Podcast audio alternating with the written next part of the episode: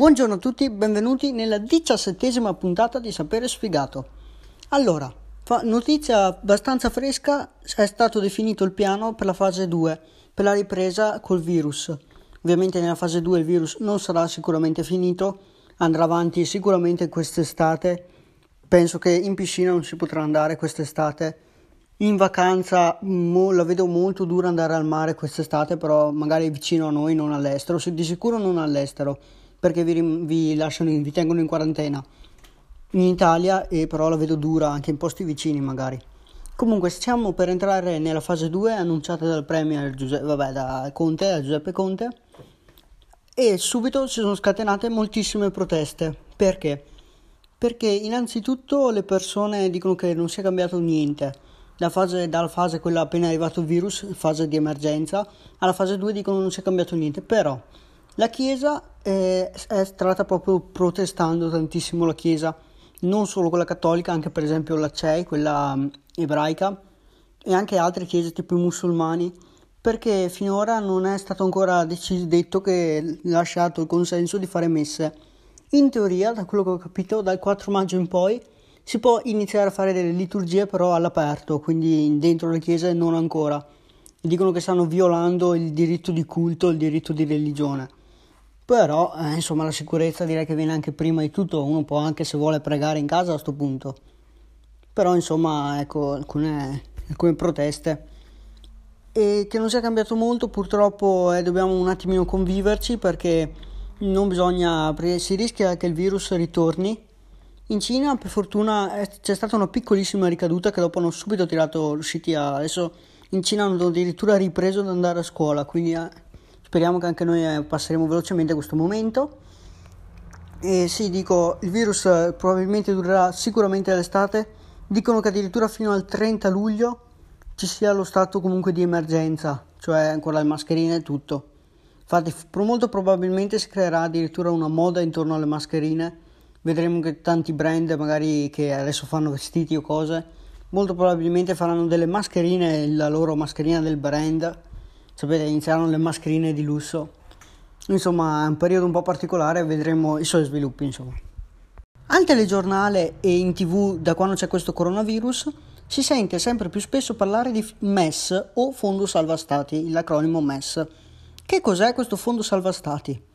Cerchiamo di capirlo. Allora, nel 2012 degli stati dell'Europa stavano crollando la loro economia, stavano facendo bancarotta questi stati erano Portogallo, Irlanda, Grecia, Cipro e un altro stato che adesso non mi viene in mente. Comunque, l'economia di questi stati stava praticamente crollando.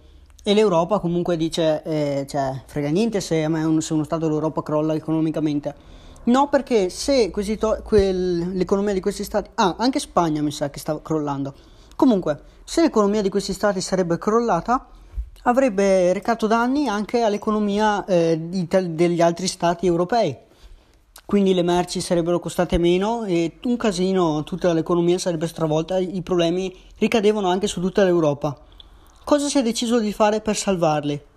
Si è dovuto modificare due leggi della, della Costituzione europea, penso si chiami comunque del Trattato europeo, e è stato creato appunto il MES, ovvero Fondo Salva Stati che cos'è il Fondo Salva Stati? Sono un, diciamo, un deposito di soldi che l'Europa dà agli stati europei, appunto, che usano l'euro, quindi all'Inghilterra che prima non, che si è al Regno Unito che adesso è uscito comunque prima che usava sterlina. Furbetto, mi dispiace, ma non hai il MES, se crolli a fare i tuoi. Lo davano a chi, a chi stati dell'Unione Europea che usavano l'euro, a chi era in difficoltà, insomma. Però, però, però, perché alcuni politici italiani sono favorevoli a, a darlo all'Italia per il periodo di crisi e certi no? Perché? Allora, se il MES viene dato a un paese, non è che gli danno, intanto prima di darlo devono, dei ricercatori dell'Europa, devono fare ricerche sul problema che ha in questo momento questo paese, quindi sicuramente è una buona motivazione per darlo, serve, credo comunque l'emergenza che sta passando l'Italia sia una buonissima motivazione però eh, devono fare ricerche e soprattutto devono capire se questo paese, se l'Italia riesce a ripagarlo il MES. Perché se vedono che l'Italia è proprio alle assi, proprio non riesce a pagare niente, non glielo danno se sanno che dopo non viene ridato indietro il MES. Poi, mettiamo che un paese eh, riesce a pagarlo, lo danno, però quando lo danno eh, l'Europa eh, dice guarda che se noi adesso ti diamo il MES, però voi dovete rispettare certi punti che noi vi diamo per risollevare la vostra economia. Per esempio, dovete tutti i trasporti pubblici dovete farli privati per, per, guadagnare. Insomma, gli fanno una scaletta di cose che serve a risollevare questo Stato. Insomma, gli insegnano un po' come fare a risollevarsi, in modo che lo Stato si risollevi economicamente e riesca a ripagare il MES. Il problema è che questa, diciamo, lista di cose da fare per forza, se prendi il MES, è proprio è molto restrittiva, cioè fa, è molto dura sull'economia di un paese. Quindi le persone che ehm, non sono contrarie, quindi alcuni politici che sono contrari al ricevere il MES per l'Italia, lo fanno perché mol- cioè, è molto difficile ripartire dopo il MES. Da un certo punto ti aiuta, dall'altra invece servono condizioni molto dure, Devo, devi passare periodi molto difficili, quindi è un attimino difficile. E per esempio però il Portogallo si è riuscito a risollevarsi benissimo, è un'economia molto fo- forte. La Grecia invece che ha ricevuto il MES è, è molto ancora debole perché sono stati, come vi ho fatto l'esempio prima, i trasporti privati, sì, i trasporti pubblici sono stati resi privati, gli ospedali sono più in crisi. Insomma la Grecia è, non gli è servito molto. Invece per esempio l'Irlanda, il Portogallo si sono risollevati molto bene, insomma sono forti economicamente quindi il MES pro contro, pro ti danno i soldi, contro ti danno delle regole che per forza devi rispettare, regole molto dure.